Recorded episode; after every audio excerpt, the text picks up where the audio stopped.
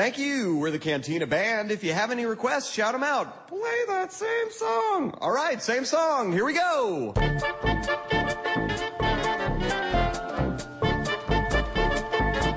Hoje eu fiz uma pergunta lá no nosso grupo do Facebook, dos ouvintes, assim, dos leitores, que foi uma perguntinha assim pra poder fazer a pauta aqui do começo da nossa conversa. Perguntei qual que é o guilty pleasure de cada pessoa, né? Ou seja, aquele filme que você sabe que é ruim, mas mesmo assim gosta. Eu vou dar uma lida aqui nos comentários do pessoal, daí vocês vão comentando, a gente vai comentando assim, se vocês acham que o filme é bom, é horrível, e as pessoas estão enganadas ou não.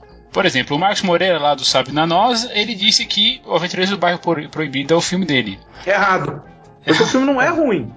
Eu também acho que não é ruim, não, cara. Faz muito tempo que eu não vejo, mas ele não é ruim, pô. Ah, então. Faz muito tempo que eu vejo também. É, cara. Tem que ver se aí que tá o perigo, entendeu? Faz muito tempo que eu não vejo esse filme. 1 ano. Nossa. Entendeu? Ah, então. Faz muito tempo. Pra mim, faz muito tempo que eu não vejo. Então, mas aí, ó. Aí, pronto, ó. Temos uma opinião mais embasada, tá vendo? E a minha memória afetiva lembra dele com um grande clássico, cara. Não, e cara, é o John Carpenter. É, porra, John Carpenter. Na época em que ele era o John Carpenter, entendeu? Exatamente, cara. O Cliff, que não pôde participar aqui com a gente hoje, falou que tem vários do Adam Sandler que ele gosta como guilty pleasure. Qual o problema dele, cara? Não tá aqui pra se defender, o coitado. Depende, cara. O Adam Sandler, ele começou bem e foi numa decadência, assim, que é atroz, né, cara? Depois que ele passou pela fase de fama, que ele fez sucesso com o Waterboy, acho que, assim, o Waterboy é um bom filme, não é? Não, o Waterboy então, não é, não?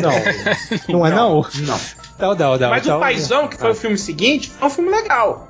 É, o Paizão não é ruim, não, é verdade, cara. Não é ruim, não é também uma obra-prima, não, mas é um filme assistível, vai. O melhor dele é o Happy Gilmore, que ele joga golfe, e o Isso, é isso, é verdade, esse é legalzinho. Eu gosto do Rain Over Me, O Reino Sobre Mim. Ah, mas esse não se configura, né, como um filme do Adam Sandler. O Punch-Drunk Love também não, é. É, que nem o Embriagado de Amor. Spanglish, é outra história. E aquele filme mesmo, Adam Sandler, como, né? Uhum. Como se fosse a primeira vez, né? Esse é legalzinho, esse dá pra assistir. Eu não desgostei quando assisti. Esse eu lembro dele ser legal bastante. Também. Agora, Jack Gil, meu amigo, não. Não. Cara, o pior é que os melhores filmes do Adam Sandler são os que são do Ben Stiller e eu acho que são do Adam Sandler, cara. Se eu for fazer um cast com o filme dele, acho que seria alguma coisa assim, pra falar mal. Mas não, eu tenho alguns que eu gosto, sim. O Alexandre de Paula, nosso patrono, ele disse que é o Street Fighter. Sim, aquele com Van Damme. Ah, esse é ruim. Esse é muito ruim. Esse é ruim, cara. Nossa, cara, só te lembrar do Blanca, cara. Puta merda, cara. Não, esse é insuportavelmente ruim. Pensa o seguinte, o Mortal Kombat foi feito de uma maneira podre e é melhor, cara. Tem aquela coisa, né? As más línguas dizem que o Raul Julia morreu de desgosto. Cara, não. Coitado. Vocês querem uma confissão de culpa? Eu fui ver essa merda no cinema. Eu também, cara, mas peraí. Eu também, cara, eu vi isso aí. Caraca, meu. Cara. O trailer me enganou, cara. Eu vi o trailer e falei, caralho, velho! Mas esse é bom, o Street Fighter é de 94. Pô, eu tinha 12 anos. Imagina que eu não ia ver Street Fighter no cinema. Cara, eu tinha 17. Você é um pouquinho mais velho. Júnior Amaral falou do Sem Dor, Sem Resultado do Michael Bay. Eu não assisti pra falar. Caralho, meu. Eu assisti. Cara, eu não achei esse filme tão ruim assim, não, viu? Sinceramente. O problema desse filme é que ele é um filme esquizofrênico, né, cara? É. Quem assistiu concorda. Você deve concordar. Cara, é um filme que não sabe pra que lado ele tá indo, velho. Isso, exato.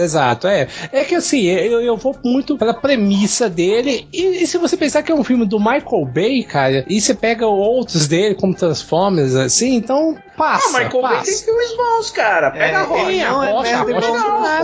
A Rocha é um filmaço. Eu gosto dos Bad Boys. Mas esse filme tem 17 horas de duração. Né, também. Não, mas o problema desse do Pain and Gain aí com o The Rock é que o filme é muito tarde no filme, ele se assume, então vamos começar a tirar sarro mesmo da coisa, meio Doutor Fantástico. Não é possível que isso tá acontecendo, né? Exato. A partir do momento que tem aquela cena lá da churrasqueira, dele fazendo aquele churrasco na parte de fora, sabe? Não vou dar spoiler, mas você vai sacar qual é. Aí o filme se assume como meio farsa. Mas está muito próximo do final, ele demora demais, né, a definir o que ele quer da vida dele, sabe? Eu acho, mas, enfim, eu acho que esse filme deve ter ido parar na ilha de edição da Paramount falando, não, você tem que fazer. Cara, deve ter dado uma zona isso daí. Que absurdo. Ai, ai. Luiz de Abreu comentou o Sucker Punch, que eu também nunca vi. Ah, Sucker Punch é mal legal, cara. Mas é ruim. Não, mas não, a questão não. É ruim. Pode ser legal, mas é ruim. É guilty pleasure aqui. Não, esse filme é ruim. Esse filme é danoso. Esse filme fede. Mas esse filme é tão bom de ver, eu saí do cinema e falando, cara, eu vi uma ode à pedofilia. Não, tá tudo errado nesse filme. É o que prova que o Zack Snyder é aquele moleque bobão que acha que é tudo legal e maneiro, mas ele não entende o que ele tá pondo realmente na tela. Não é, verdade, não é por maldade, é por burrice, entendeu? Ele é meio leso. Ele acha que é maneiro, mas ele não entende o que isso tá configurando. Tem uma frase muito boa no filme: se você não reagir às coisas, você vai engolir tudo, né? Que é o que o Scott Glenn fala, algo mais ou menos assim. E gozado, porque essa frase se adequa exatamente ao filme. Se eu não chegar e dar um cacete nesse filme, eu vou engolir qualquer merda que ele fizer. Esse filme é o que faz a gente acreditar que um dia ele falou que matar o Zod não era problema pro Superman, porque o Zod não é humano, né? Então o Superman não é assassino. Cara. A lógica do cara é essa. Não, você vê que ele vai piorando. Mas ele, é o melhor filme. O melhor ele filme esteticamente é muito bom, né? Plasticamente o filme é muito lindo. O filme é lindo, plasticamente. Mas é um filme vil, né? Vamos usar essa palavra. Pra não falar. Interessante. Mas assim, se eu fosse um vendedor de televisão, cara, eu colocaria esse filme nas minhas televisões quando eu fosse expor. Ia preso, né? Porque você tava... Cara, não, é assim, ele vem piorando, né? Porque o Madrugada dos Mortos é o melhor filme dele. Não, discordo, gosto do Superman e o próximo vai ser legal. Não, o Superman é um filme de aço, na verdade, me deu meio que um alívio. Eu falei, cara, esse cara, acho que ele chegou no fundo do poço no Sucker Punch, então dali pra frente só pode melhorar. Realmente é melhor que o Sucker Punch. O Batman vs Superman não estreou ainda, mas já é o melhor filme dele, né? Tá, próximo aqui. O Diego Ramon, lá do Humanoides, comentou Star Wars episódios 1, 2 e 3. Não, olha, se ele falasse só o 3, eu entendia. Porque eu acho que é um filme legal. O 1 e 2 que eu não engulo. Não, 1 e 2, cara. Mas os 3, cara, eu me divirto muito com os 3. E sem esse guilty pleasure. Eu gosto realmente do 1, do 2 e do 3. Aliás, é um filme que pegou muito com a molecada bem mais jovem que a gente. Principalmente nos Estados Unidos. Esse filme é um filme que não foi uma coisa agressiva com os fanboys da época, entendeu? Como foi pra gente. A molecada, legal, e que era o intuito mesmo do George Lucas, né? Vender bonequinho. Já bem que você vê nessa tomada aí. Mas, cara, os diálogos do episódio 2 são uma coisa medonha. Mas os diálogos do primeiro Guerra nas Estrelas são ruins, cara. Não, eu já falo. Os diálogos de Star Wars são horríveis, né, cara? O George Lucas... Pera com isso, vocês estão falando. Não, os diálogos não. Grandes diálogos são uma merda. O Alec Guinness, cara, ele falava, cara, eu tenho vergonha de falar o que eu tô falando aqui, gente.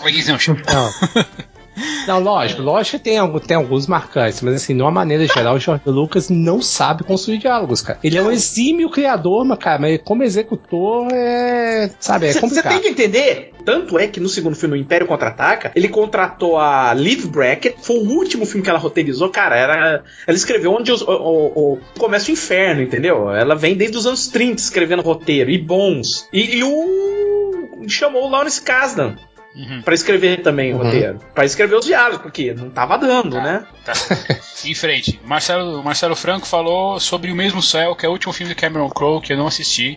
Nossa. Esse eu não vi. Esse também. Eu não vi, é aquele do Bradley Crowe no Havaí, né? Bradley Cooper, isso. Isso, esse aí mesmo, cara, que a Emma Stone é índia, metade asiática, metade africana, metade de puta que pariu. Que medonho, cara. Eu não assisti isso. Você viu esse? Cara, esse filme tem uma cena boa, assim, que é uma cena que você fala, ok, assisti essa cena agora, porque é de uma cena de um... É porque tem um personagem no filme que não fala, entendeu? E aí eles ficam zoando esse cara o filme inteiro e tal, porque ele se expressa muito bem só olhando pras pessoas. E aí tem uma cena que ele e o personagem do Bradley Cooper tem um diálogo, assim, só olhando, e tem a legenda embaixo, assim, contando o que eles estão dizendo, sabe? E é a melhor cena do filme, cara. É a única que você fala assim, nossa, essa cena aí valeu o meu ingresso, né? Porque o resto é muito cocô. Gente, só duas coisas. Primeiro, a Emma Stone com aqueles olhos esbugalhados, fazendo asiática. Tá bom. Não. Asiática eu falei zoando. Mas é tipo umas misturas. A segunda coisa, O filme é uma merda, mas a trilha sonora deve ser do cacete. Ah, não, a trilha sonora é muito boa mesmo. É verdade, a trilha sonora, né? E essas cenas salvam, né? É, bom, continuando aqui, o Armando Galeni repetiu o que o Cliff falou, o Armando Galeni lá do nosso cast, falou dos filmes do Adam Sandler. O André Pontes lá do podcast NDW falou do Moulin Rouge. Eu gosto do Moulin Rouge, eu não acho que é um filme ruim. Ah, eu gosto também. Não é ruim não, cara, puta filmaço. Acho não, cara, eu gosto também, cara, filmaço. Deve ser. Você fala Chicago, cara, ainda é compreensível, né?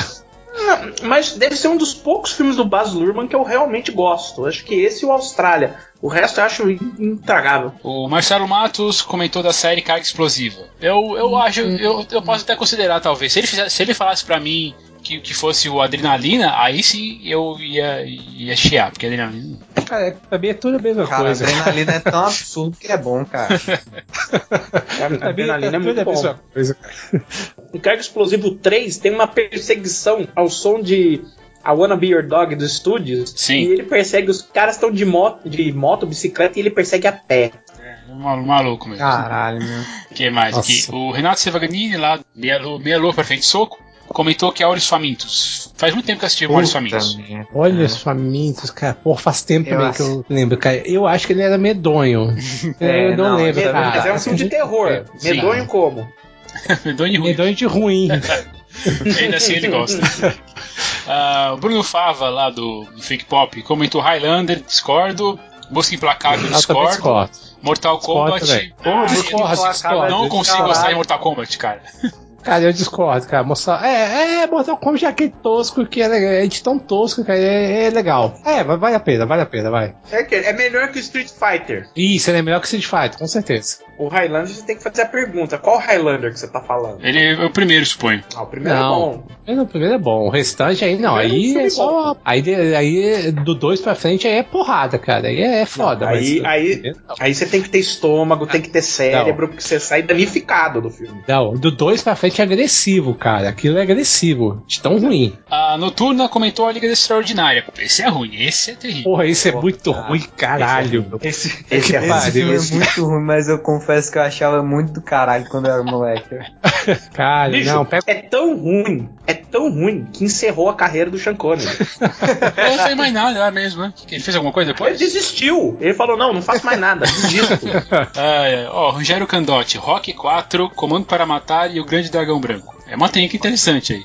Olha, o Rocky 4 é um filme ruim. Não tem como... Já o Comando pra Matar, inclusive eu que já participei, eu como participante do FGCast, nós temos um que gravamos, o FGCast 22 sobre o Comando pra Matar. Tá lá, eu falo. Ele é uma obra-prima. Cara, esse filme tinha tudo pra ser errado. Tudo é errado naquele filme. Mas é tão errado, que vira bom. Vocês estão entendendo? Não.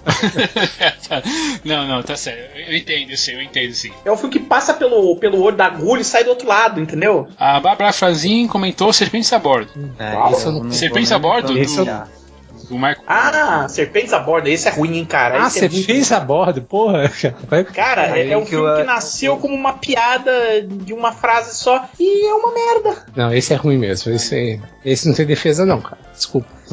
Não tem o que salva ali. Olha, a Gabriela Bechara, ela fez umas coisas interessantes. Ela comentou 10 coisas que eu odeio em você, Zumbilândia, que eu discordo completamente. Ué, eu discordo dos dois, pô. Dos dois. Também discordo dos dois. Ela comentou um filme que eu nunca vi na vida, que chama O Mestre da Guilhotina Voadora e O Boxeador de um Braço Só. São os filmes antigos com Fu, cara. Que isso. Cara, eu não conheço. Só pelo nome, pra mim já é do caralho demais. Eu também acho. Pelo nome, pela premissa, é muito melhor que Serpentes a Bordo. Olha, e comentaram, a Rosa Borges comentou Duro de Matar. Só posso discordar totalmente dela. Discordo totalmente. Deve ser o quinto. Se for o quinto, é ruim. Tudo bem. Ó, o Marcelo aqui, né? O Marcelo Zanioli falou K-Pax, Retroceder Nunca, Redesse Jamais, Duna e Super Xuxa contra o Baixo Astral. Clássicos, cara.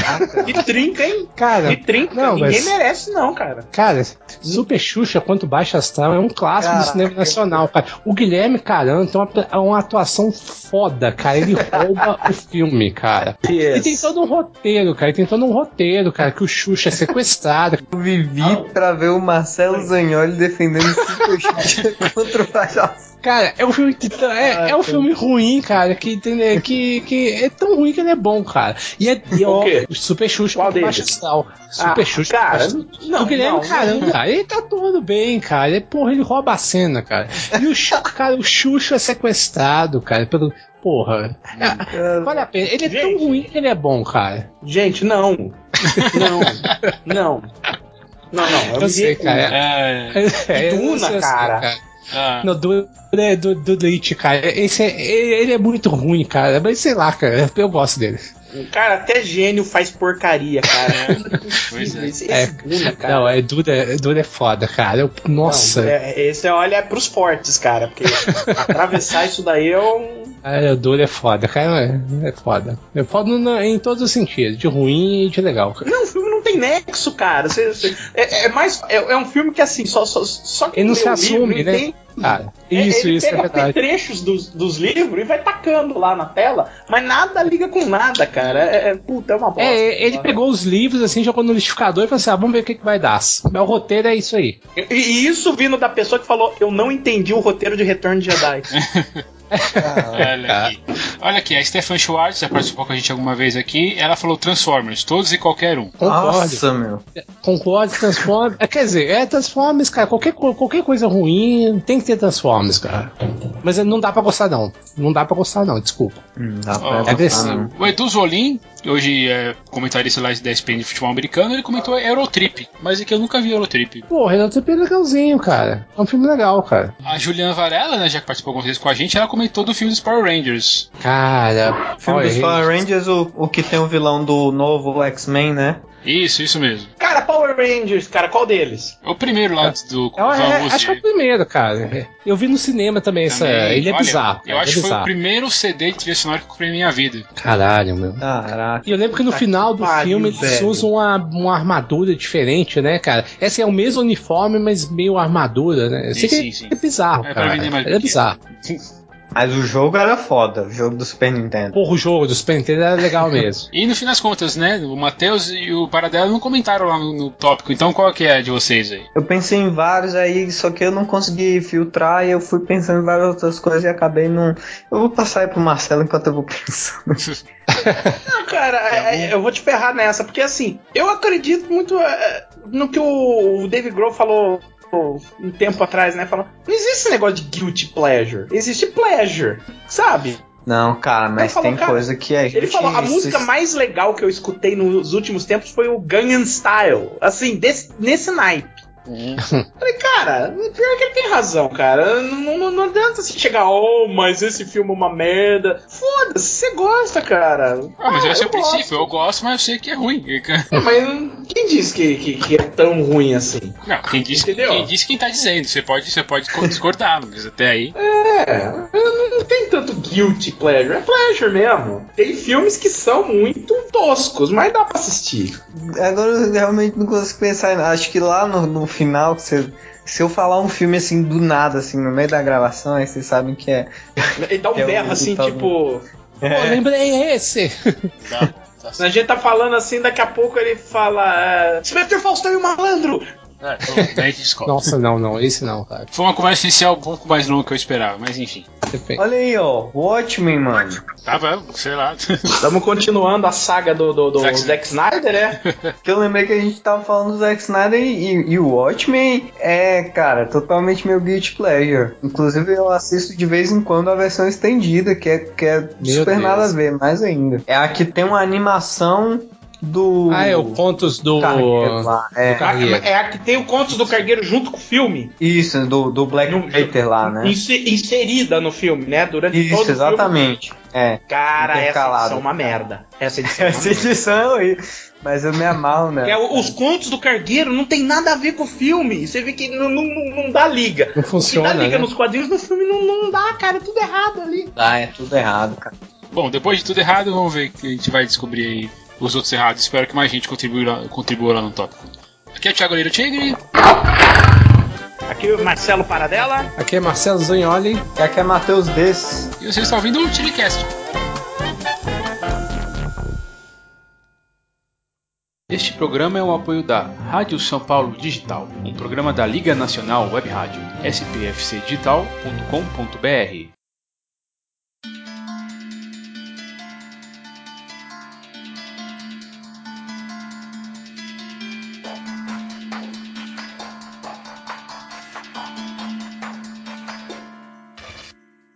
Marcelo Zanhoni. Ah, diga aí.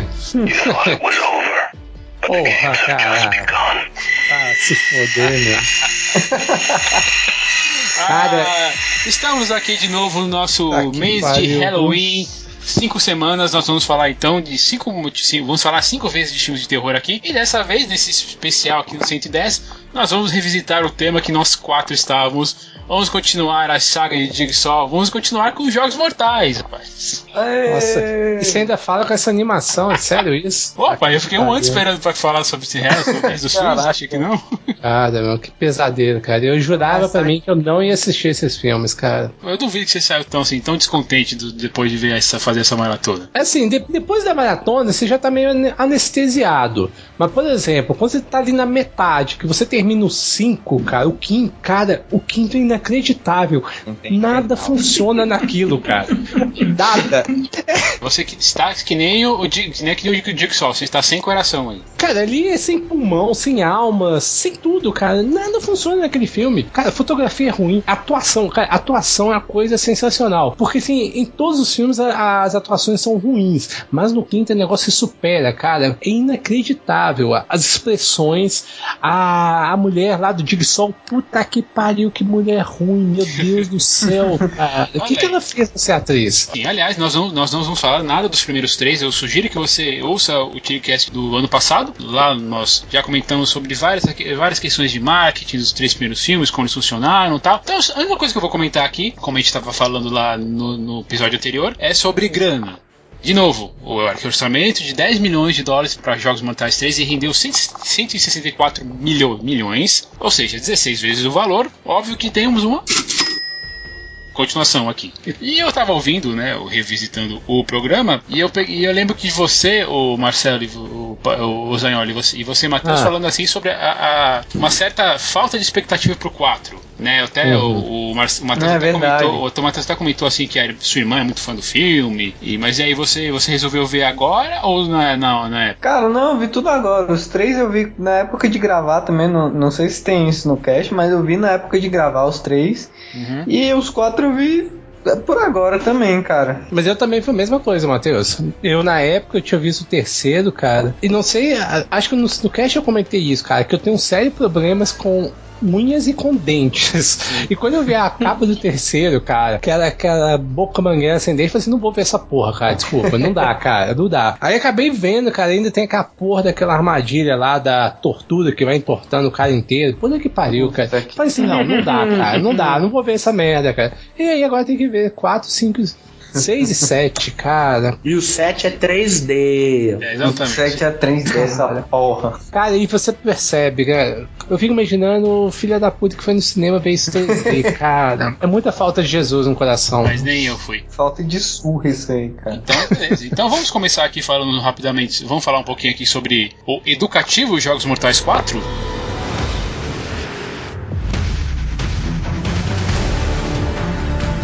Muito educativo. Por que eu falo educativo? Porque, cara, começa com a autópsia do Jigsaw, né? Do personagem do... Cara, pra que aquilo, cara? É pra mostrar que o cara tá morto e dead and gone, né? Como é que eu vou trazer? Como é que a gente fala isso em português? É morto e enterrado, morto, né? Morto e enterrado, mano? Exatamente, ó. Caralho. Na primeira cena, a gente mostra o cara já morto, nós vamos tirar o cérebro dele, o estômago dele. Não, vai esticar ele, né? Não só tira, ele estica o cara, sabe? Da hora que corta a cabeça. Puta merda, cara, não. Gente, velho. Eu tenho que dizer que eu tô com a página no IMDB aberta e a foto que tá assim de capa é a cabeça dele cortada, cara. Eu tô vendo ele de lado assim, a cabeçona dele com tudo talhado, assim, os pelos nojento do peito dele. Cara, não, cara, não dá. Mas olha só, eu gosto, assim, mas eu sei, primeiro eu tenho que perguntar se vocês gostam desse 4º filme, porque eu acho legal. Cara, eu gosto da estrutura, eu gosto como ele é montado, exatamente pra te enganar em toda a questão, o plot twist que tem no filme, cara, é demais. Lembra que vocês comentaram, pelo menos o Matheus e o Marcelo comentaram assim, pô, como é que pode ter um 4 se ele vai estar morto? Então, e aí, olha aí, viu, eles deram um jeito. Cara, essa é a parte mais sacana, assim, eles deram um jeito, mano. O ser humano é criativo e ele usa essa porra pro mal, cara. Cara, quando você assiste até o 7, você não nota que o cara pensou tanta coisa, mas tanta coisa, que era impossível ele praticar tudo que ele fez nos 7 filmes, cara. Porque ele pensou tudo, ele pensou 7 filmes antes de morrer. Não, o cara foi ninja, porra, não dá, cara. Se ele usasse a mente dele pelo bem, cara, então ele, sei lá, ele ia rivalizar com o Stephen Hawking, cara. Porque tanta coisa que o cara fez... Usar a mente pro bem, para isso, cara. Mas a gente é mais divertido, porra. Não, isso eu tenho que dar um... Acho que eu tenho que dar um certo crédito nessa essa continuação que eu vejo. Você pode falar de todos os maus elementos dos 4 filmes que a gente vai falar agora, mas eu acredito que os 2 roteiristas, que são o Patrick Melton e o Marcus Dunstan, eles deram uma amarrada muito interessante. Você pode falar de motivos, questões técnicas, de atuação nessa segunda parte, mas eu acho que por eles terem trabalhado juntos, ali eles conseguiram fazer uma coisa que, tá, vai ter os seus buracos, tudo bem? Esse aqui, inclusive tem um que me incomoda bastante, que a gente pode comentar, mas em geral eu vejo uma linha narrativa funcional entre esses 4 filmes seguintes. Não, isso aí eu concordo, assim, dentro daquele caos ali, pra mim também acaba funcionando. E assim, a solução de criar uma história a partir da morte do Dick Sol, tá, você acaba... comprando, tudo bem que é. Você tem, usa. Você fala assim, beleza, te convence em algumas coisas. Você fala assim, beleza, vou deixar passar. Porque de fato é muita coisa que ele pensou ali pra tudo funcionar exatamente como ele queria. Mas enfim, passa. Acho que assim, não chega a ser tão absurdo isso. Acho que de todos os problemas que o filme tem, são dos menores dele, cara. Aliás, nem acho que é tanto problema à vista, sabe, dos problemas de montagem, cara, dos clichês que ele repete exaustivamente. As questões que tinham de inovações nos filmes anteriores, não inovação, mas assim, uma questão estética que era até interessante, a questão daquela câmera acelerada, e depois eles perdem a mão totalmente, cara. Eu não lembro agora, eu já acabei confundindo como eu vi tudo, cara, não sei se era no 4 ou no 5, cara, mas tinha momentos, cara, que era tanta câmera acelerada, tanto flashback, cara, que te confundia. Caraca, sabe? É o quinto. Então, pra mim virou toda uma mistureba só, cara. Eu já não conseguia distinguir direito. Mas eu sei que isso me incomodou bastante. Por exemplo, sabe por que a gente compra essa do Jigsaw ter planejado tudo e até mesmo alguns clichês? É que os Jogos Mortais nada mais é do que um novo Sexta-feira 13, né, cara? Quem é fã da série vai falar, não, mas tem que ter o Jigsaw. Então tem todos esses lances. Beleza, conseguiram explicar a participação do Jigsaw no filme. Entendeu? E assim, e sim, tem um pouco de síndrome de Estocolmo, né? Mas o Jigsaw é um personagem que tem um... Como eu posso dizer? Ele é um personagem até cativante, sabe? Diferente do policial depois, né? Que vai se tornar o assassino, mas ele com a personalidade dele, cara, é uma personalidade interessante. Sim. Você vê que a gente tá falando... É o novo Sexta-feira 13. Pô, os filmes de Sexta-feira 13, a maior parte é duro de engolir, cara. Tem alguns muito bons, tem outros que puta que pariu, né? E eu comentei isso no final do episódio anterior. Eu gosto da estrutura que o 4º filme traz. Eu gosto dessa coisa de você pegar um personagem que é secundário no anterior e transformar ele, dar importância pra ele. No caso aqui é o Daniel Rigg, né? Que é aquele policial da SWAT negro, que é o amigo da moça lá que tem a costela aberta no segundo filme, né? E nisso ele vira, né? Ele vira o prato de atração principal. Porque eu tinha comentado que eu não gosto desse filme, nessa estrutura, porque parece que ele vai... que a motivação dele é a esposa, que deixa ele, né? Porque senão ele tá todo obcecado com o caso, e ela some da narrativa, sabe? O arco dela não se completa, a gente não sabe se ela se imita na casa da mãe, ou se ela está... É jogado, né? É bem jogado, né? É meio jogado. Mas, olha só que legal. Ou a gente descobre aqui que tem alguém vivo lá nos outros filmes, cara. A gente consegue ver aí o Matt, o Eric, que era o policial corrupto. Ele era um pouco corrupto porque ele plantava provas, né, pra prender o pessoal, e aí ele tá vivo, que ele tá preso numa das engenhocas mais marcantes, eu acho, do Jigsaw, né, só pra gente falar de novo, né, o Donnie Wahlberg reprisando o papel do detetive Eric Matthews. E vocês não gostam nem disso, nem da engenhoca lá que ele é preso, e de certo modo, aquilo é uma é toda uma revisão do primeiro filme, né? A gente, beleza, tem alguém trabalhando para o Jigsaw E aí uma pessoa mais desatenta vai achar que aquele cara lá, que é o, né, que fica de costas, mas assim, eu acredito que a gente já num quarto filme já estaria meio calibrado assim de falar assim, não é bem isso, né? Diferente desse cara aí do Daniel. Uma outra coisa constante que eu gosto mesmo aí dos filmes é sempre que tem os polícia idiota, né? O polícia idiota nunca ouve as regras e sempre se dá mal. Apesar do cara tá trabalhando um tempão já na porra do caso. Ô, Thiago, mas você falando nisso, uma das coisas que eu acabei gostando, falar um pouco das origens do Jigsaw, né? Um pouco das motivações, né? O que tudo bem, né? Que não justifica, né? Imagina, né? Todo cara que, sei lá, perder um filho vai torturar, ó. Tinha uma coisinha lá no fim do terceiro filme, quando ele tá morrendo, mas não ele tem um flashback com a Jill, que é a ex-esposa dele. Sim, mas nada tão explícito. Então, assim, pelo menos você fica sabendo um pouco, conhecendo um pouco mais dele, né? Mas nada justifica você ir lá e sair não só matando, né, cara, que ele mutila, né, ele quer mutilar, quer trucidar as pessoas. De novo, aí, aquela questão dos personagens serem julgados, né? Nós temos uma prostituta que tem o scalpo arrancado, praticamente. Muito humilhante assim também, imagina assim. E aí tem o gordo lá, que é o dono do hotel, que estupra as mulheres também. A morte dele é uma coisa assim fantástica, né? Desmembramento assim, como se fazia na Roma Antiga lá com os cavalos, né? Cada membro amarrado por uma roldana. Só que assim, isso já não é confusão, mas eu acho que do quarto pra diante, a questão dos julgamentos, eu acho que começam a ficar mais aleatórios, enquanto nos primeiros ainda tinha um pouco mais de sentido. Acho que foi um pouco do que o filme se perdeu, que aí ele se preocupou mais em mostrar mortes escatológicas do que o conflito interno dos personagens. É uma coisa que no primeiro e no segundo tinha muito forte, e depois virou só tortura pura e gratuita. Então, assim, tem várias mortes, né, que são gratuitas ali, sabe? Você não vê esse sentido. O que acontece aqui é que o Gore eu acho que é uma coisa assim, né? Se você pegar, se você for ver a série inteira, de repente, eles vão aumentando de pouquinho em pouquinho, daí uma hora você já tá vendo lá aqueles membros assim, totalmente bem prostéticos, né? Bem feitos e bem abusivos, assim, visualmente falando, que você talvez nem perceba, assim, putz, né? Foi tão gradual que eu nem percebi, agora tem aqui sangue na tela da minha televisão. Mas eu tava pensando nisso, sabe? Um dia desses, assim, eles começam sugerindo, né? Porque um tem mais sugestão do que mostração.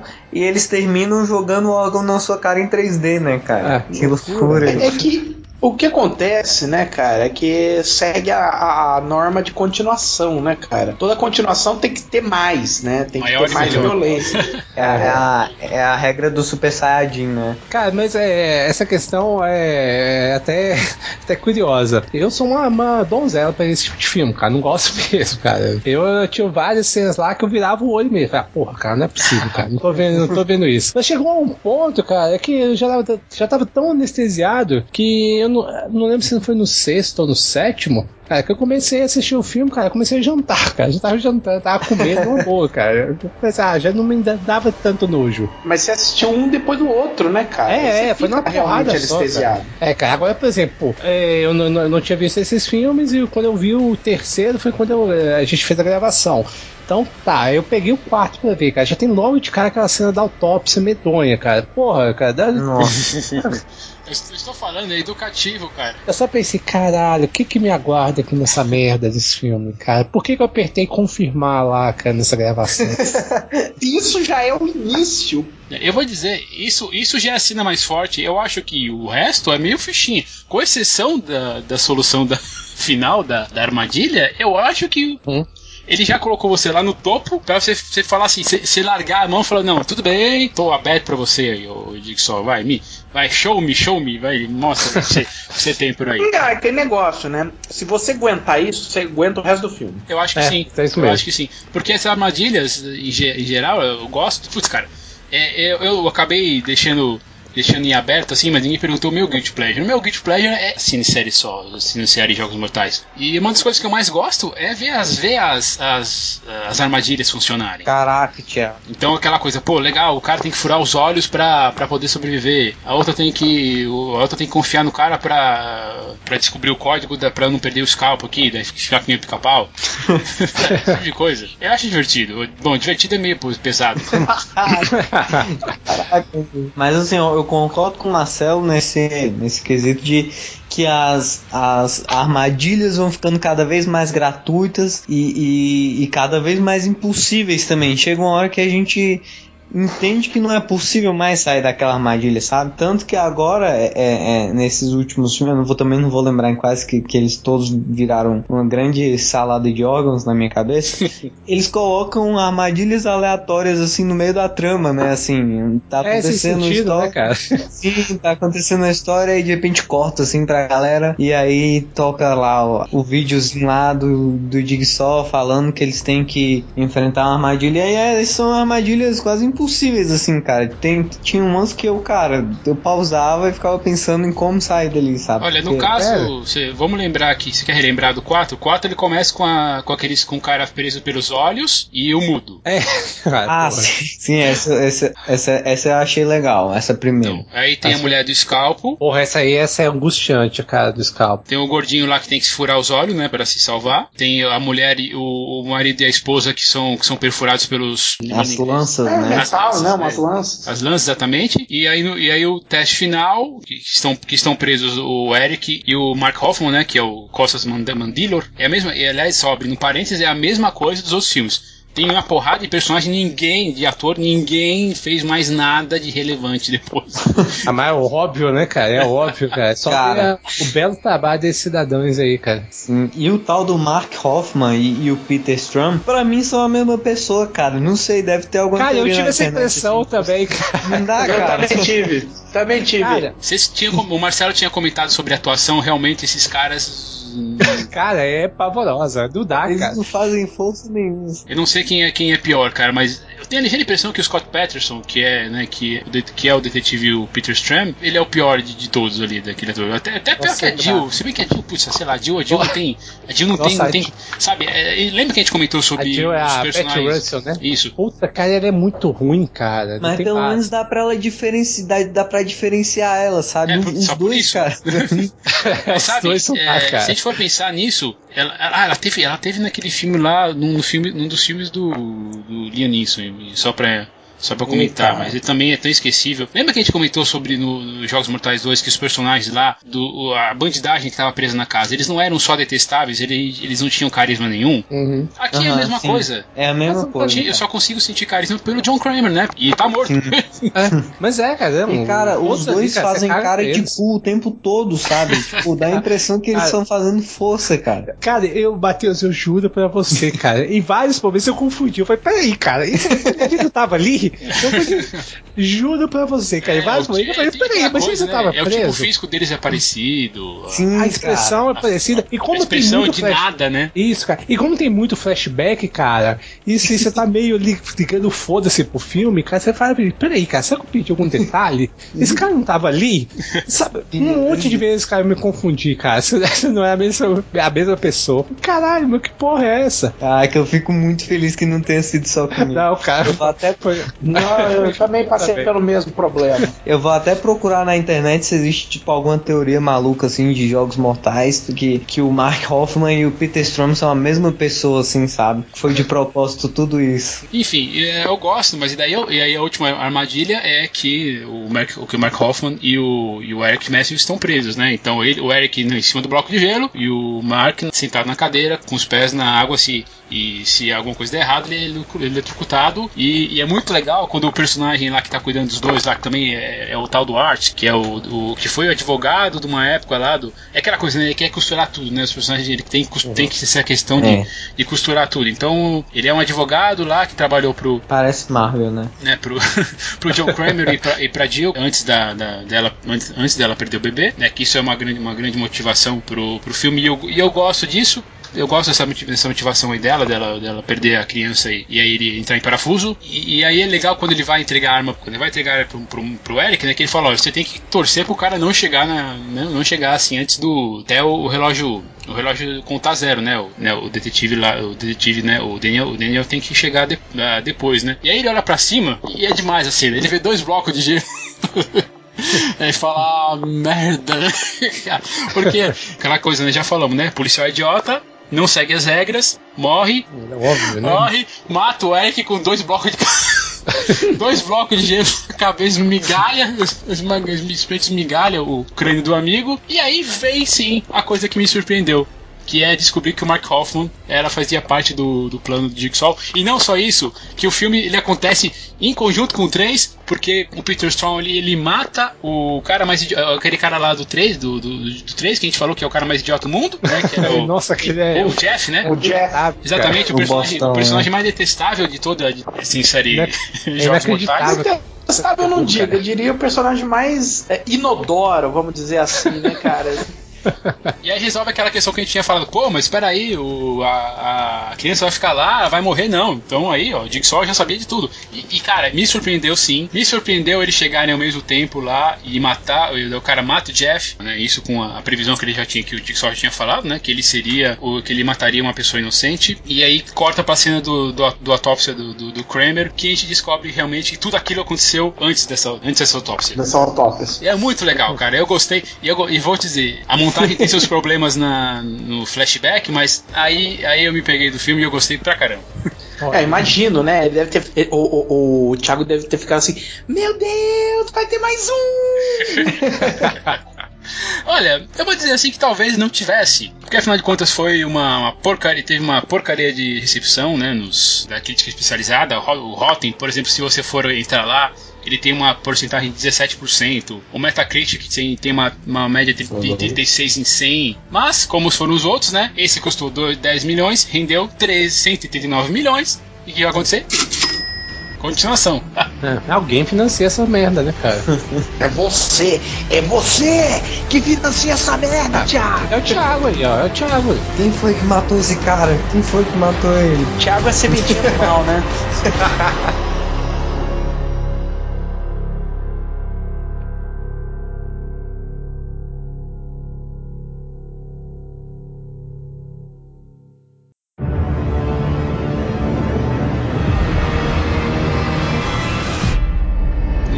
Mais um Halloween, mais um Jogos Mortais, dessa vez o 5, também lançado em 2008, dirigido dessa vez pelo David Heckel. Esse é foda, cara. Puta e eu, cara. Assim, o grupo, né, a gente tem um grupo no Facebook, a gente tem um grupo no WhatsApp, e a gente tava comentando aqui, o Marcelo já falou assim: meu Deus, que filme é esse filme é horrível, ele tem problemas de tudo, desde fotografia, técnica, atuação, e é ruim demais. Tudo, cara, não salva nada, cara, ali, acho que você pegar tudo que foi feito, produzido com esse filme, cara, e mandar reciclar, cara, acho que não dá jeito, cara. Mas eu acho que os seguintes conseguem ser piores, cara. Eu não acho. Você acha? Não, eu acho que eu acho o quinto pior, cara. Mas é uma luta, olha, eles se estapeiam pra ver quem consegue. Não, assim, a briga de foice no escuro, cara, não tem dúvida, mas...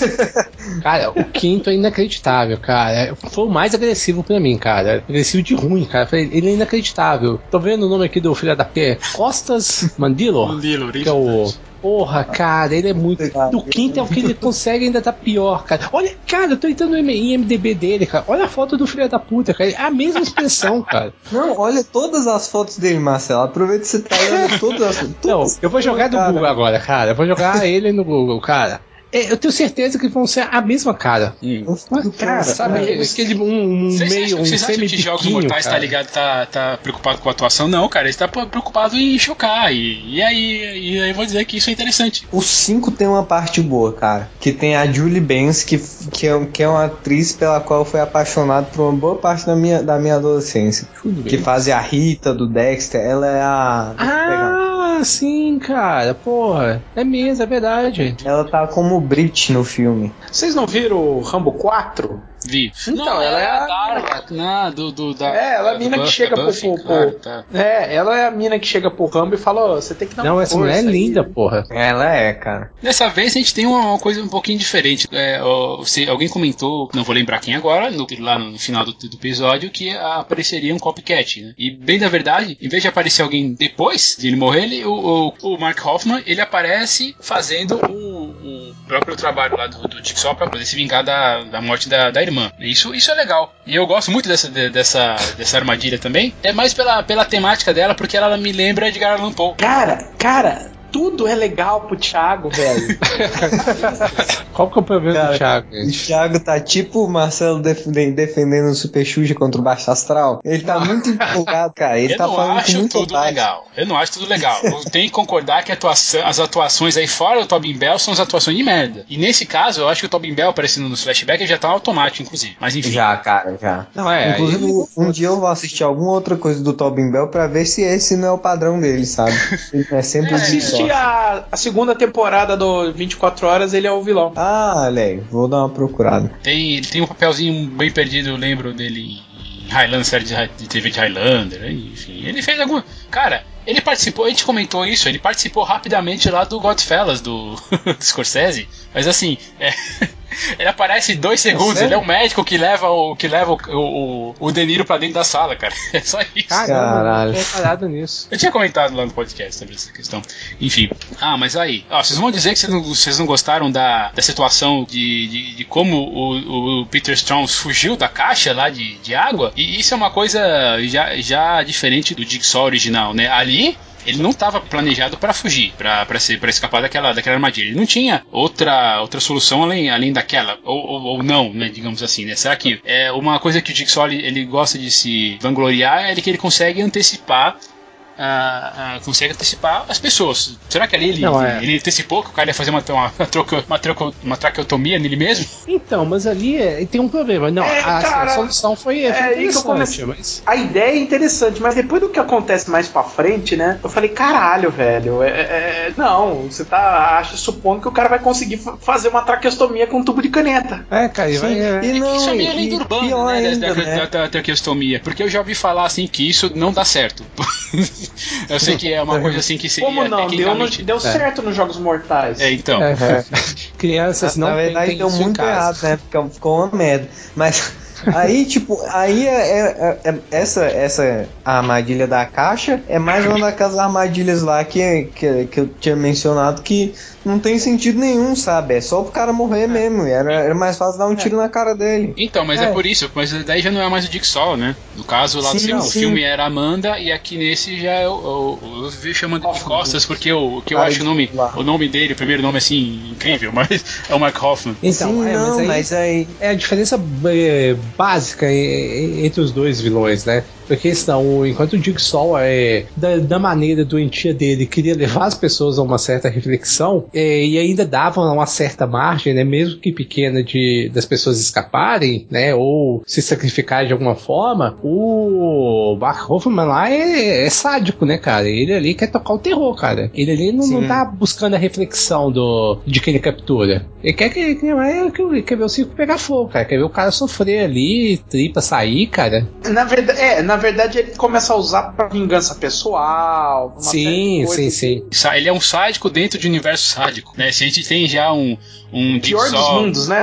Se a gente tinha um Jigsaw que pegava as pessoas pra elas apreciarem mais a vida, né? Se sacrificarem por causa disso, o personagem aqui, ele já dá a torcida nisso. Mas, de novo, eu gosto dessa coisa aí de ter o policial idiota. Putz, Peter Straub, ele que é um agente da FBI que diz que tá desde o começo do caso, que acompanha todos os casos, ele não consegue perceber a armadilha que o idiota tá entrando. Ele não pede, ele vai roubar as provas sozinho, ele não pede reforço pra nada, porque a Perez, né, que é a morena aquela detetive morena do filme anterior também parece morta, né? Finalmente descobre que nesse ela não estava morta coisa nenhuma, né? Aliás, é o seguinte, ela não estava morta. Cara, já se confundiu tudo, né?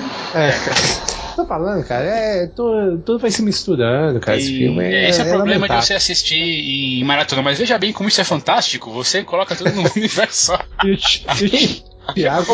Agora foi forçado. Não, agora foi forçado. Eu admito que foi forçado agora. O Thiago mantém a defesa do filme. É.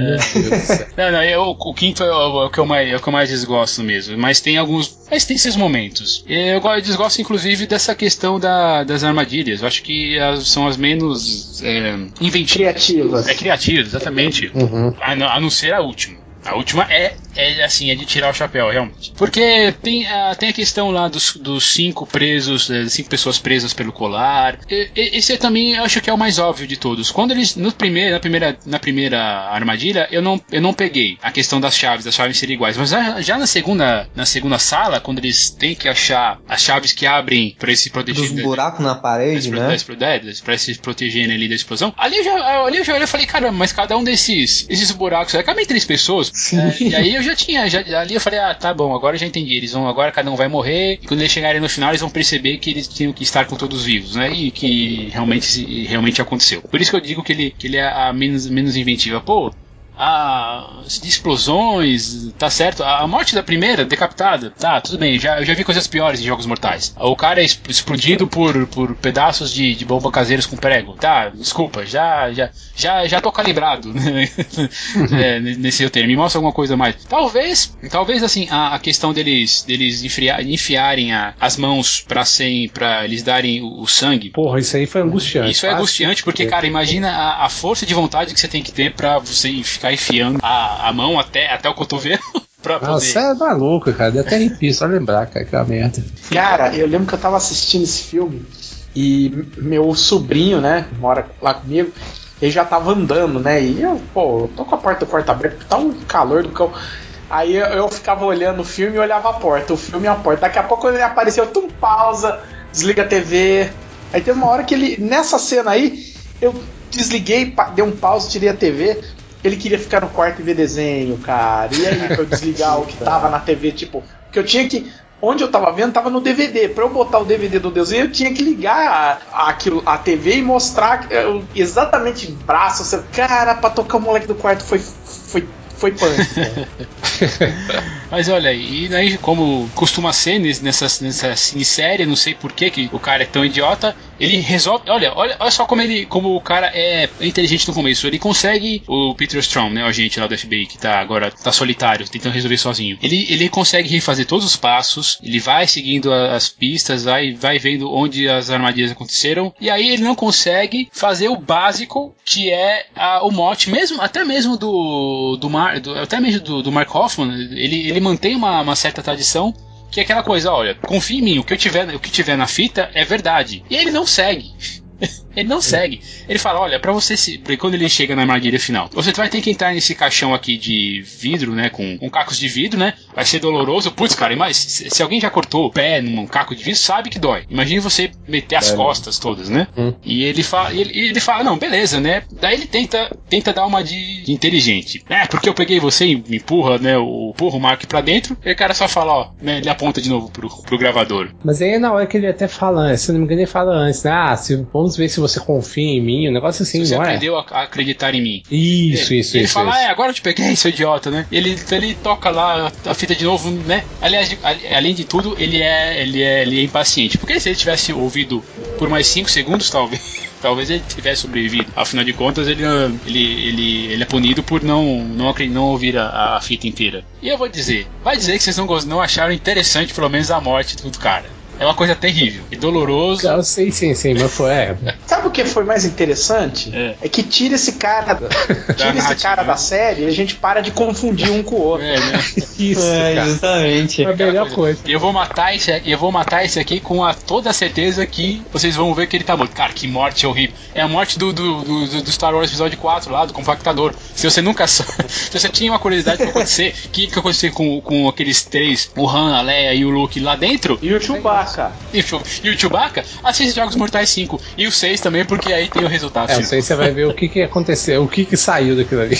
O que sobrou. Rapaz, e né, aquela coisa de novo: 10 milhões custou, 10 milhões e 800 mil dólares, rendeu 113 milhões. Óbvio que vai ter o quê? Continuação.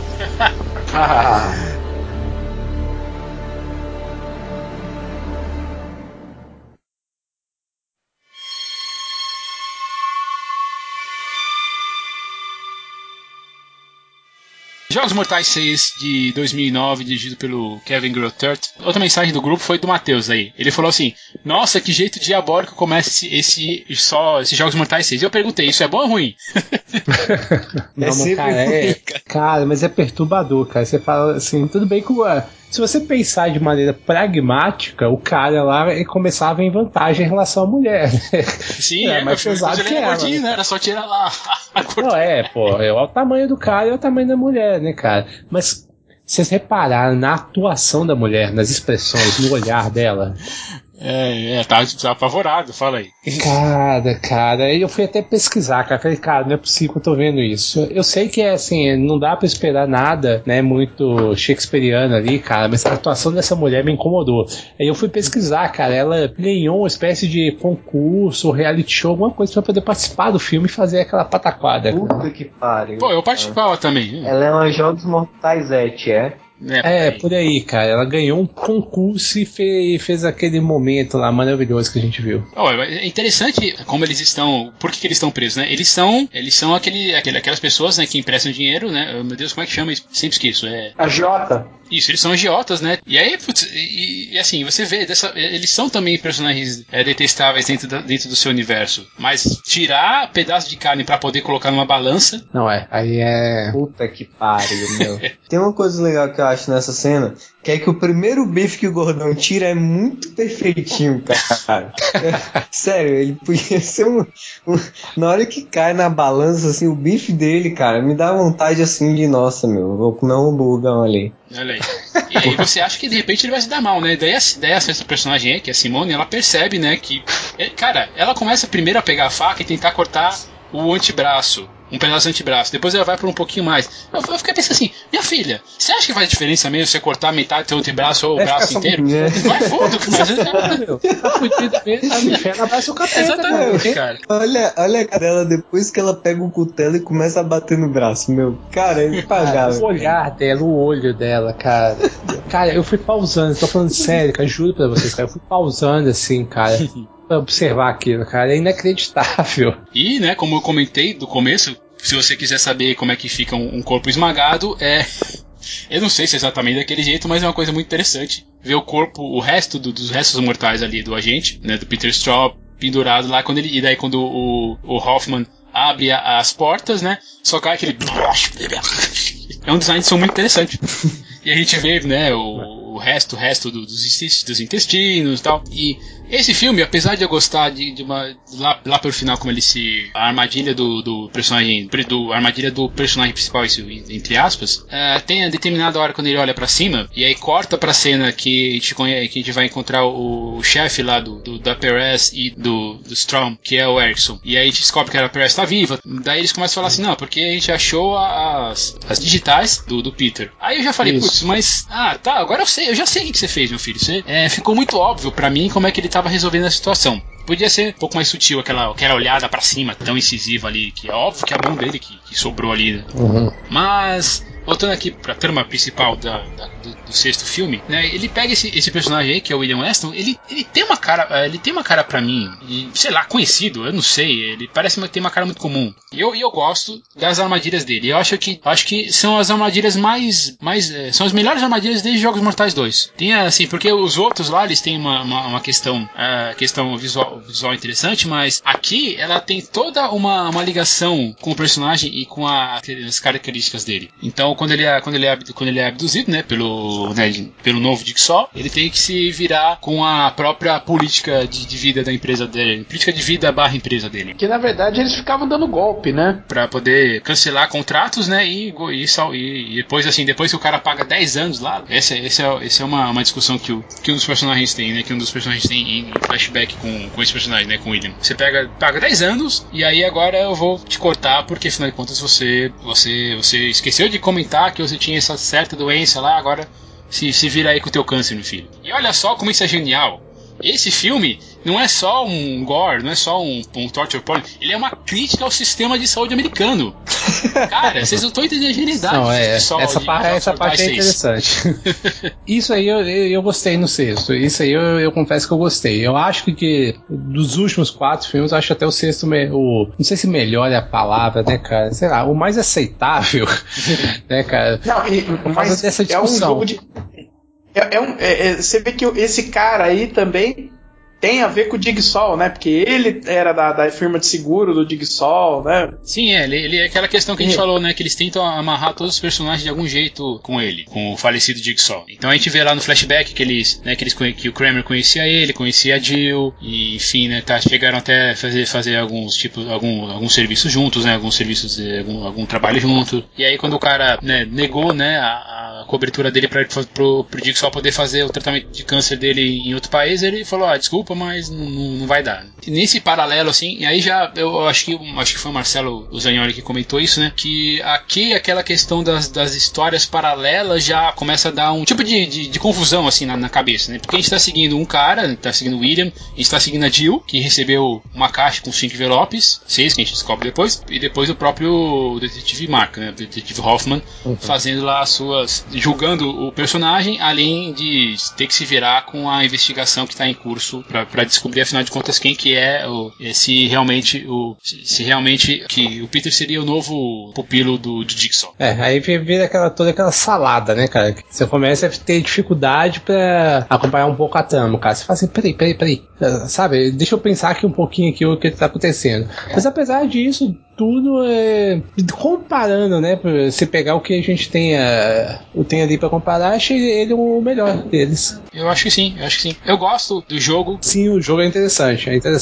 Então, o William tem que ver que quem respira menos, coitado do cara lá, né, do cara do câncer, né, também, tem 53, aquela coisa, 53 anos, fuma, tem enfisema, então eu acho que ele não merece morrer, ele merece morrer, mas vamos dar uma chance pro cara, né?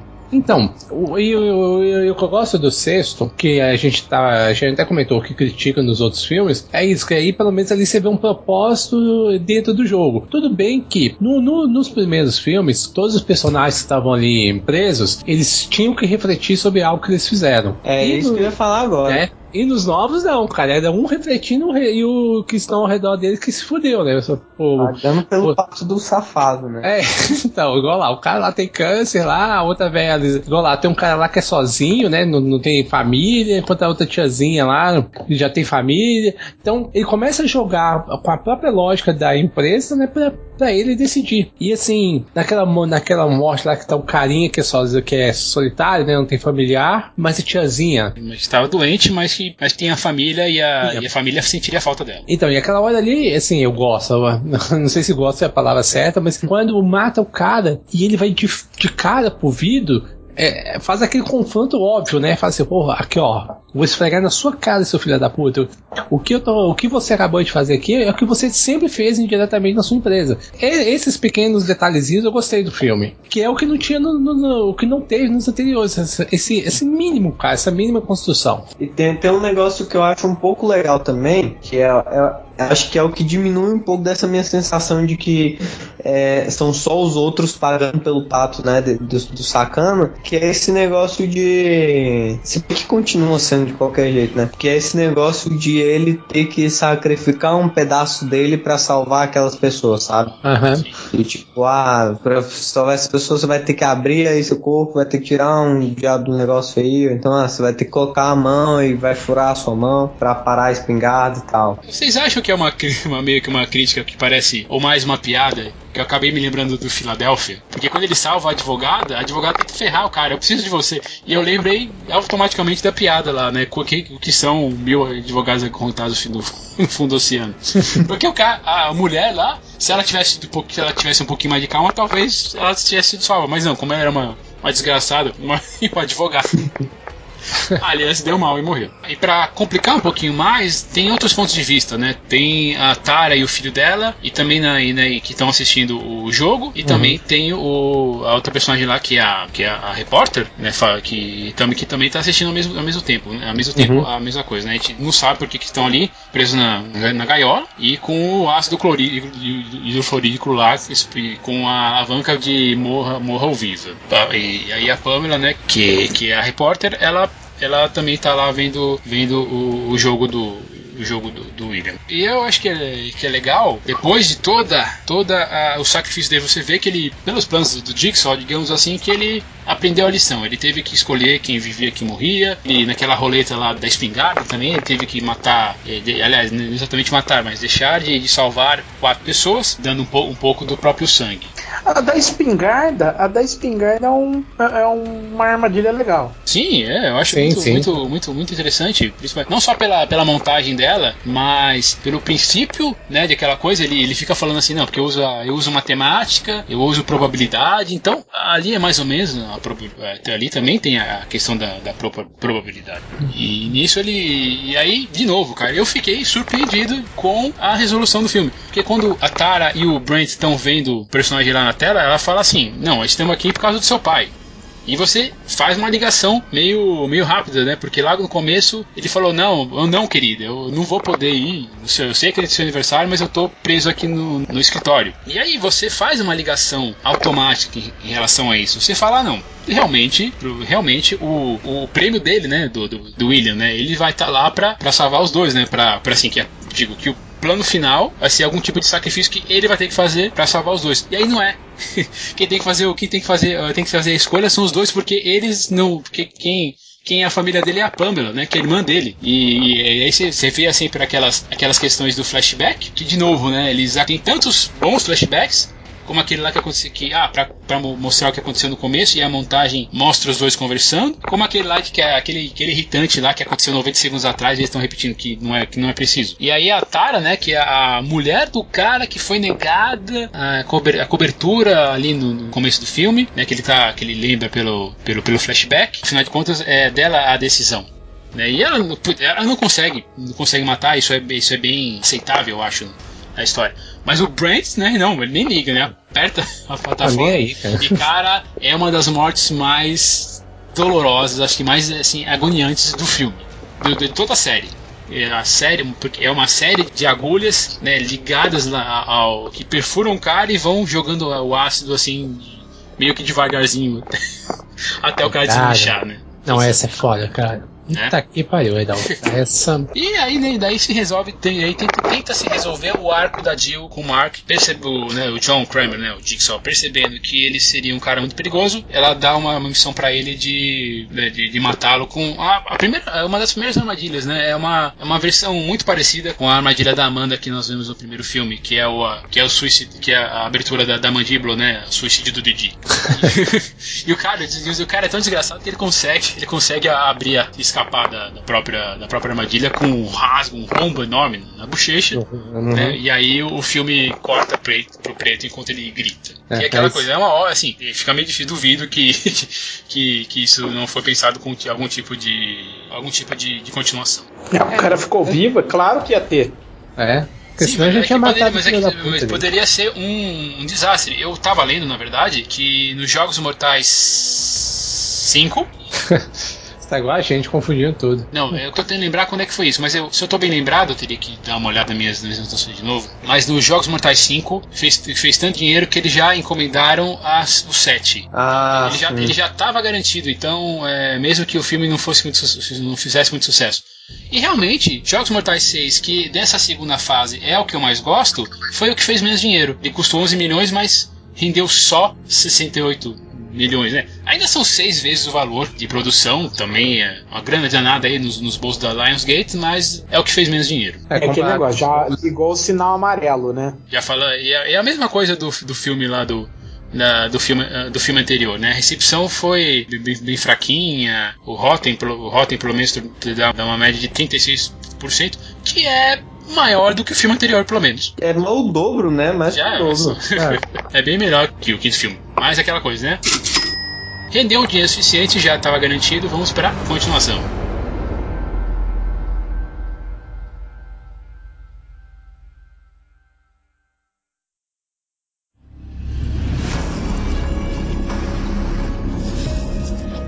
Agora sim.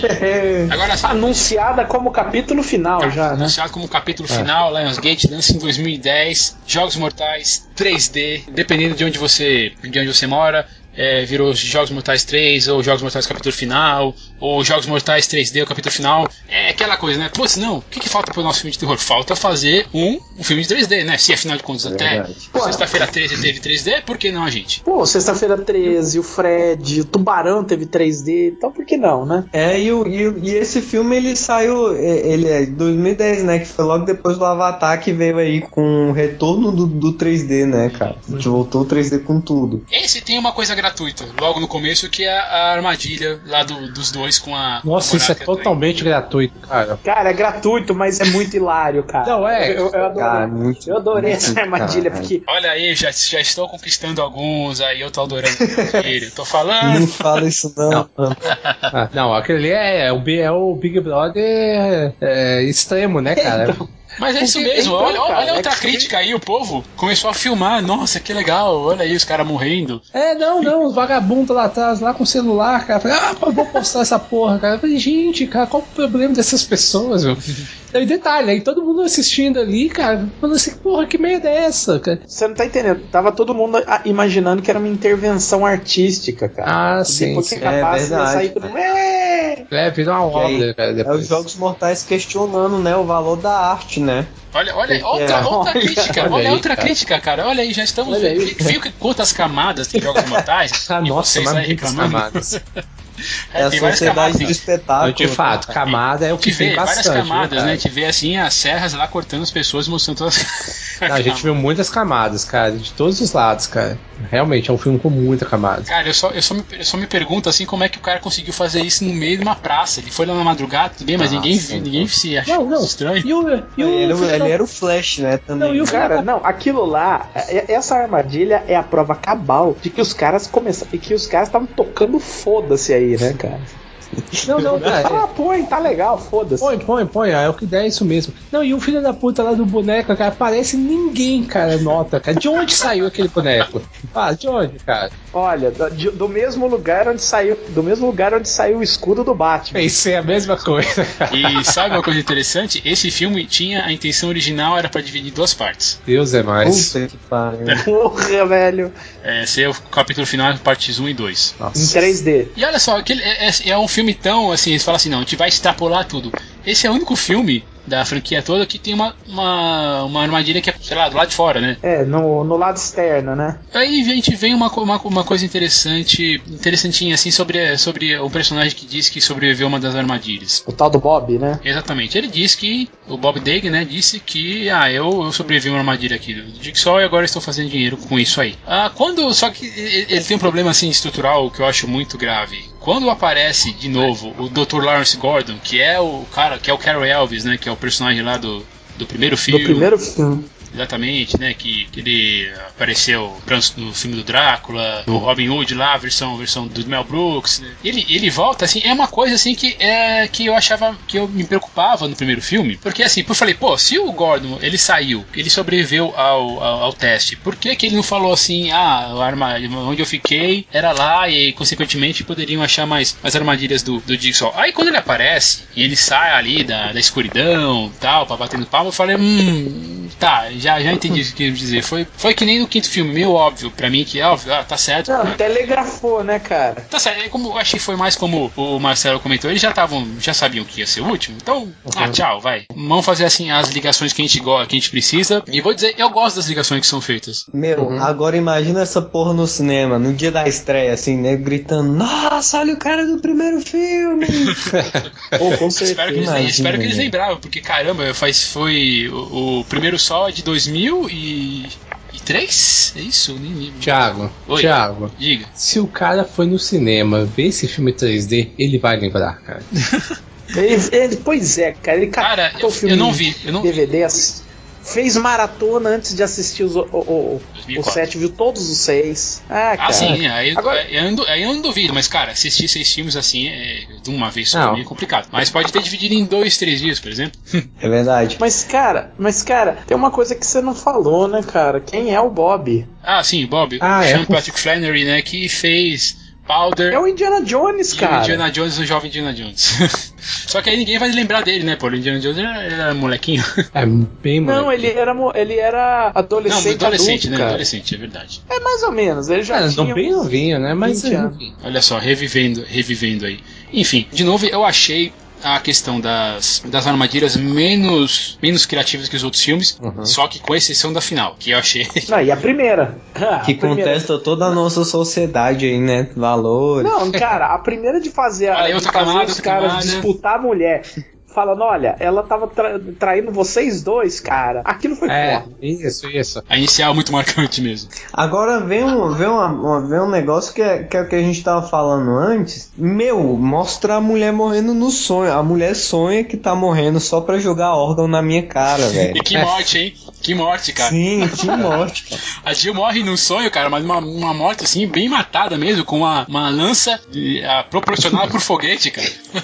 Não, essa é literalmente uma morte horrível, cara. Essa é que você pausa e fala, meu, que morte horrível. Cara, eu fico imaginando agora os produtores do filme assim, toma, Deus, pega a tripa na tua cara, Deus.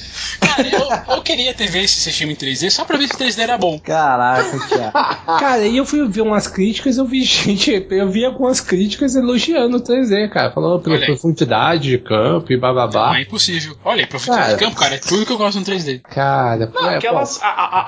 Voltando, aquela armadilha inicial já diz a que veio, né? Porque vai tudo na tua cara, né, cara? Meu. É exagerado. Tá, eu tenho que admitir que é exagerado mesmo. Não. Cara, a da Jill, o negócio corta ela no meio e aí depois, quando ela vai caindo, ela ainda se quebra de novo, cara. E aí que ricocheteia tudo na puta que pariu. Mas eu tenho que perguntar, vocês devem ter se tocado que era um sonho, mas mesmo assim foi um bom uso aí de boneco prostético, né? Porque... Cara, eu não sei, eu não vi essas questões, mas parece coisa tipo de Tom Savini mesmo, de os caras usarem boneco e explodirem boneco, né? Com pouco CGI. Ah, sim, realmente, não, parece negócio mais, não sei se dá pra usar artesanal nesse filme, né? Um negócio mais prático, né? Sim. Aliás, essa é uma assinatura do filme que eu acho que faz o orçamento ficar ligeiramente pequeno, né? Esse aqui, por exemplo, deu 17 milhões budget, né, de orçamento. Provavelmente foi pra converter o 3D, né? Pra fazer a versão 3D, né?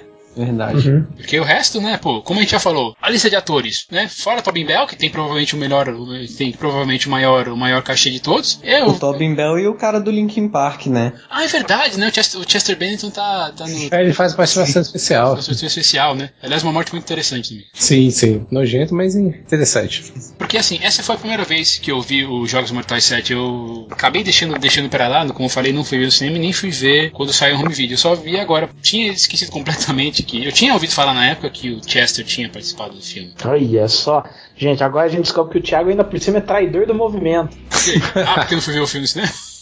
Sei lá, acho que achei que tinha mais coisas importantes pra ver. Definitivamente tinha, cara. Todos aqui tínhamos. A trama ela acaba se repetindo de novo sobre a questão assim de ter que amarrar os personagens. Então aí a gente conhece o Matt Gibson, que é o cara lá do Internal Affairs, né? Dos assuntos internos da polícia. Ele conhece o Hoffman. E aí a Jill vai lá, não, precisa de proteção porque ele vai matar. Óbvio que ele vai te matar, né? Você tentou matar ele. Óbvio. E durante as provas do Bob, é interessante que eu acho que é a primeira vez em todos esses, assim, não é a primeira vez que o cara consegue falhar em todas as provas. Todos os testes. Isso é interessante porque ele prova pra... Né, ali na narrativa que ele é um farsante mesmo, então é por isso que ele fala em tudo, eu vejo assim pelo menos. Ele nunca foi um sobrevivente de Guiçol e ali ele tava a ideia era desmascarar ele, então eles põem os testes onde ele falha e o lance é deixando ele vivo toda vez pra que todo mundo chegue e meta o dedo na cara dele, porra, seu mentiroso, até ele admitir, né? E não é legal os 3 amigos dele, que eles estão presos naquela coisa dos três macacos, não vejo, não falo, não ouço. Uhum. Uma a garganta vai ser cortada, a outra vai ser silenciada e o outro tá cego. E coitada da mulher, né? Da mulher do cara que vai ser punida. E assim, ele acho que se eu não fiquei surpreso com o plot twist, eu fiquei surpreso com a morte dela. Porque assim, parece que o que tá acontecendo é que cada vez que ela vai ser puxada pela corrente, ela vai de repente, sei lá, vai quebrar o pescoço, alguma coisa assim. E antes que eu esqueça, né, Marcelo? Eu tenho que perguntar pra você da cena do dente. Caralho, cara. Porra, não. Essa cena foi foda. Caralho, meu. Caralho, cara. Que angústia, cara. Não, e aquilo ali não tem sentido nenhum, cara. Como é que o cara colocou a pizza no dente? Ah, então. Mas aí eu acho que é coisa do que é explicado no final. Né? Ah, cara. É. Não, tá bom. É exagerado. Tudo bem. Porra, mas isso é o famoso roteirismo, cara. É roteirismo. Exato. É muito roteirismo pro meu gosto, cara. Pensei em você, Marcelo, assistindo aquela cena. Cara, não. Aquela ali me deu angústia, cara. Aquela foi uma das que eu virei o olho. Não, tudo bem que eu já tô anestesiado, mas aí também é demais. Cara, ele faz uma força pra tirar os dentes, que puta que pariu, cara. E deve ser isso mesmo, né? Pra você fazer isso. Porque eu já vi cenas assim de gente arrancando dente, mas com anestesia. Eu já vi cara assim que tem que pegar o assistente lá enquanto segura a cabeça do coitado, enquanto o médico vai lá e. Nossa, você é louco, meu, você é louco. Não é de Deus, né? Tem umas coisas assim que eu acho muito marcantes, assim, quando, por exemplo, o time da SWAT vai procurar os caras, né? E eles. Uhum.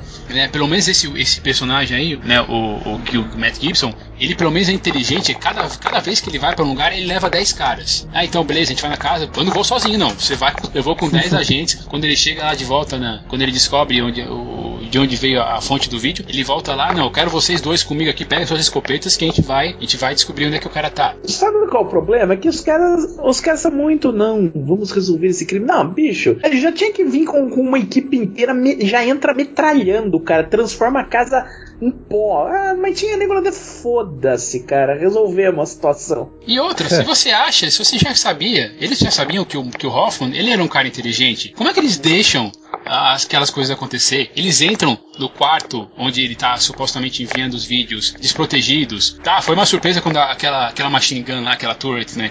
É uma surpresa assim quando o cara tenta ligar lá pra parceira dela, pra parceira dele que tá na delegacia. E aí sobe a metralhadora e fica com aquela cara de bunda, né? Droga, né?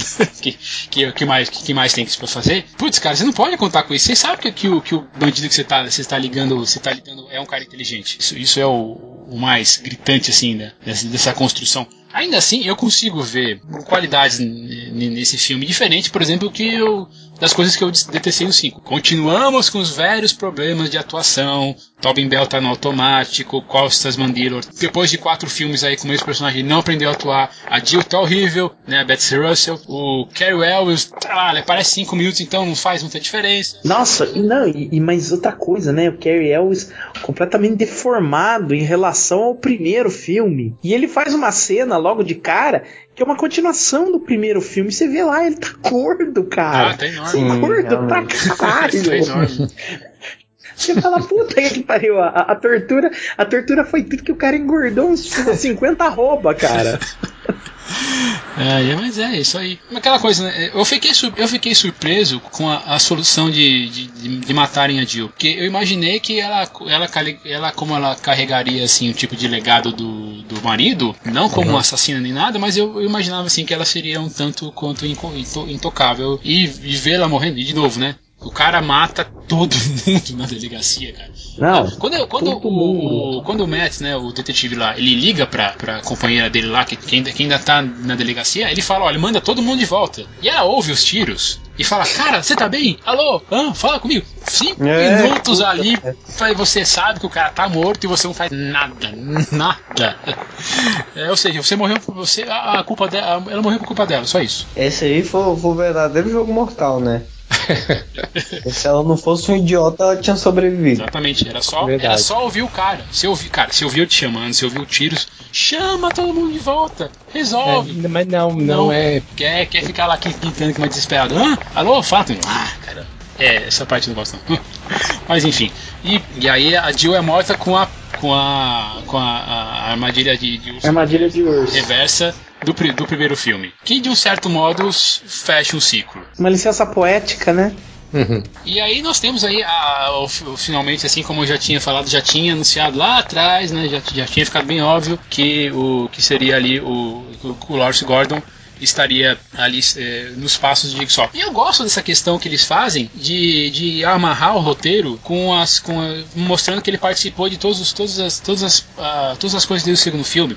Então justifica por que ele não fez nada, para mostrar a localização do esconderijo, como o Jigsaw fez as implantações cirúrgicas. Eu gosto disso. Você pode pensar até falar assim, putz, eles fizeram depois, mas eles conseguiram amarrar bem. Eu vejo desse jeito. É, eu também acho. Por incrível que pareça, achei que ficou bem amarradinho, cara. Eu achei muito tirado do chapéu, cara. Né? O arco do Gordon, embora seja um pouquinho forçado, ainda assim você tá, ok, vai, ele acabou meio que se tornando parte do culto, vai. Uhum. Sim, sim. E aí, né, nós temos aí talvez a justiça sendo feita com o Mark Hoffman sendo preso no primeiro banheiro onde o Gordon tava e sendo deixado lá pra apodrecer, que é uma coisa bem cruel de ser feita, mas... Cara. É, ele joga a serra fora, né? Ele ainda joga em 3D, hein? É, sim. exato, ele joga a serra fora. Eu acho que o que eu mais gostei desse negócio, desse cara ter voltado, foi porque ele fudeu com o Hoffman, cara. Porque é uma parada que eu acho que todo mundo passou uns 10 anos querendo ver, assim, um cara com cara de Cook tomando na cara. Não, e assim, ele livrou todo mundo do Costas Mandylor. Olha só, depois de 1h20 de conversa, vocês têm que admitir que esses filmes têm qualidade. Alguma? É, não força tanto, né? Tem uma outra. Mas enfim, agora vocês estão livres. Eu prometo que a gente nunca mais vai falar sobre Jogos Mortais por aqui. Cara, duvido. Na hora que sair o 8, o Thiago já vai falar. O Thiago vai. Não, veja bem. Olha aí, eu não vou falar de um filme só. Mas se virar uma trilogia, a gente faz outro, tá bom?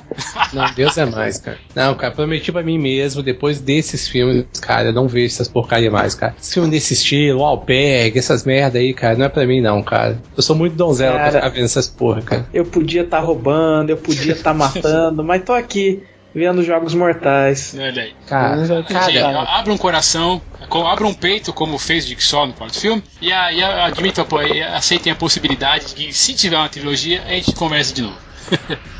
Cara, foram 6 horas esses filmes, cara. Eu perdi 6 horas da minha vida, cara. Mas se você considerar que são 7, né? Não, eu tô pegando só os últimos 4, cara. Que deve ser 1h30 cada um, ó. Não, cara. Não, é mesmo, é mais, cara. Nossa, tô esperando. Porque Jogos Mortais 8 já deve estar em produção. Vamos chamar de volta aí o James Wan e o Leigh Whannell. Tudo pra dar certo. Tudo pra dar certo. Nossa senhora, meu Deus. Agora, uma coisa que me deixou muito intrigado pro set foi esse pôster. Não sei se vocês viram o mesmo pôster que eu, que é um que tem um Jigsaw gigante sendo criado assim por umas máquinas. Uhum. É, eu tô vendo ele aqui também. Que porra, né, meu? É, sei lá, é simbólico, né? Ele tá construindo o futuro. Sei lá. Então acho que eu tô... O futuro? Exatamente. O futuro, afinal de contas, tem 3 personagens lá que prendem o Costas no fim do filme. É o doutor e mais dois não identificados. É verdade. Ou então significa um deus sendo construído da máquina, né? Olha aí, igual olha aí, mais uma vontade do filme, cara, eu tô dizendo. Vocês têm muita boa vontade. Né? Exatamente. Admiro o otimismo de vocês. Olha aí, tá aí. O meu guilty pleasure não é tão guilty assim, viu? Não só? Caraca, meu, eu tô colaborando com isso, não acredito. Exatamente. Quem tá financiando essa merda agora, Marcelo? Matheus, você.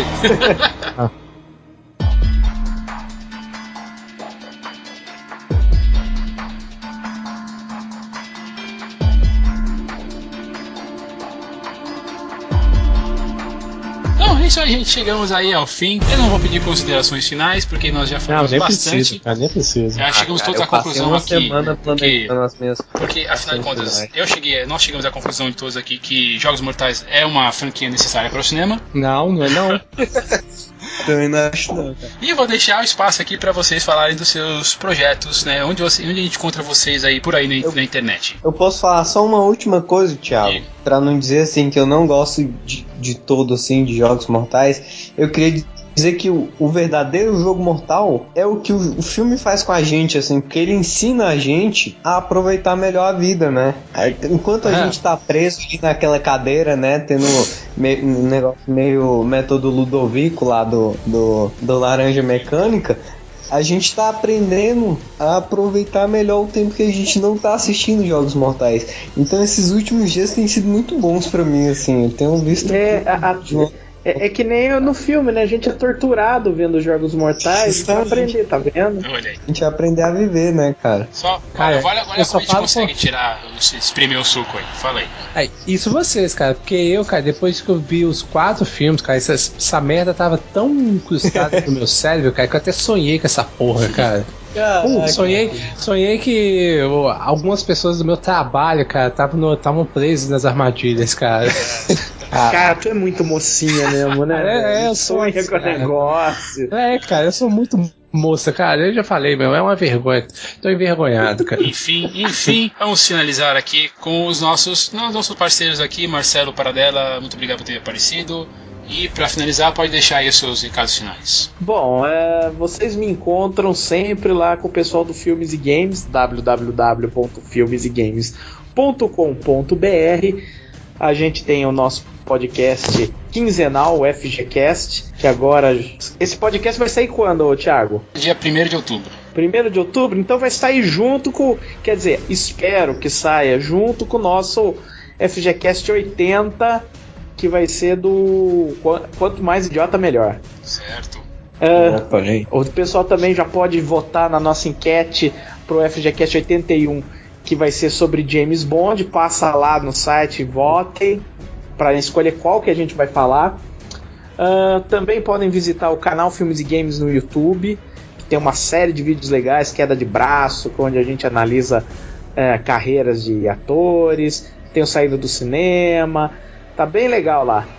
E prestigiem, né?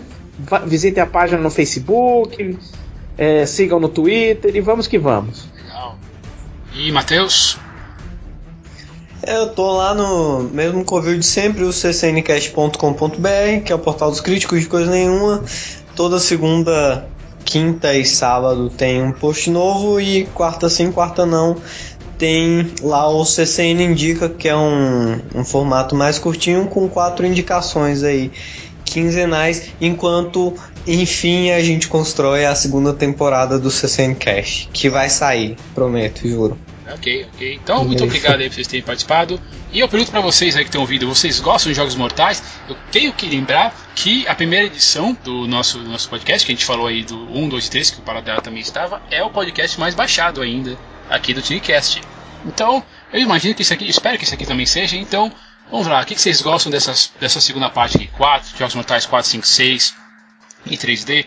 Estamos aqui para ouvir vocês, então faça isso lá pela página untigoslam.com. Você pode ir lá na página de contato e escrever pra gente, ou ainda no e-mail, contato@untigoslam.com. Você pode fazer também, procurar a gente lá na... Também, você pode fazer isso também lá na postagem do site, claro, também na página do Facebook, fb.com/untigocinema, o nosso grupo já citado, fb.com/grupos/untigocinema. Estamos no Google Plus, no Instagram, ouve a gente no Spotify também, onde eu coloco todas as músicas que a gente costuma colocar aqui no final. Nossos perfis pessoais no Twitter vão estar linkados aqui no final. Se você acha que nós merecemos, contribuir lá no nosso Patreon ou no Padrim, que esse está em real, você não vai poder mais, você não vai precisar mais ficar fazendo contas malucas nem pagar IOF, inclusive aceitando boletos bancários. Mas o seu feedback é o nosso pagamento, então não esqueça de compartilhar, de curtir e essas coisas todas aí que a internet já faz.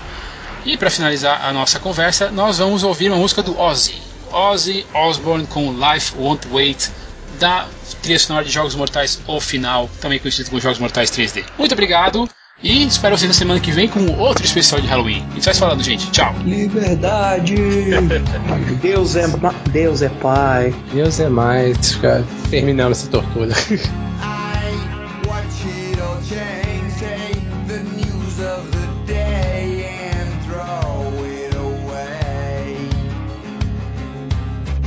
Time.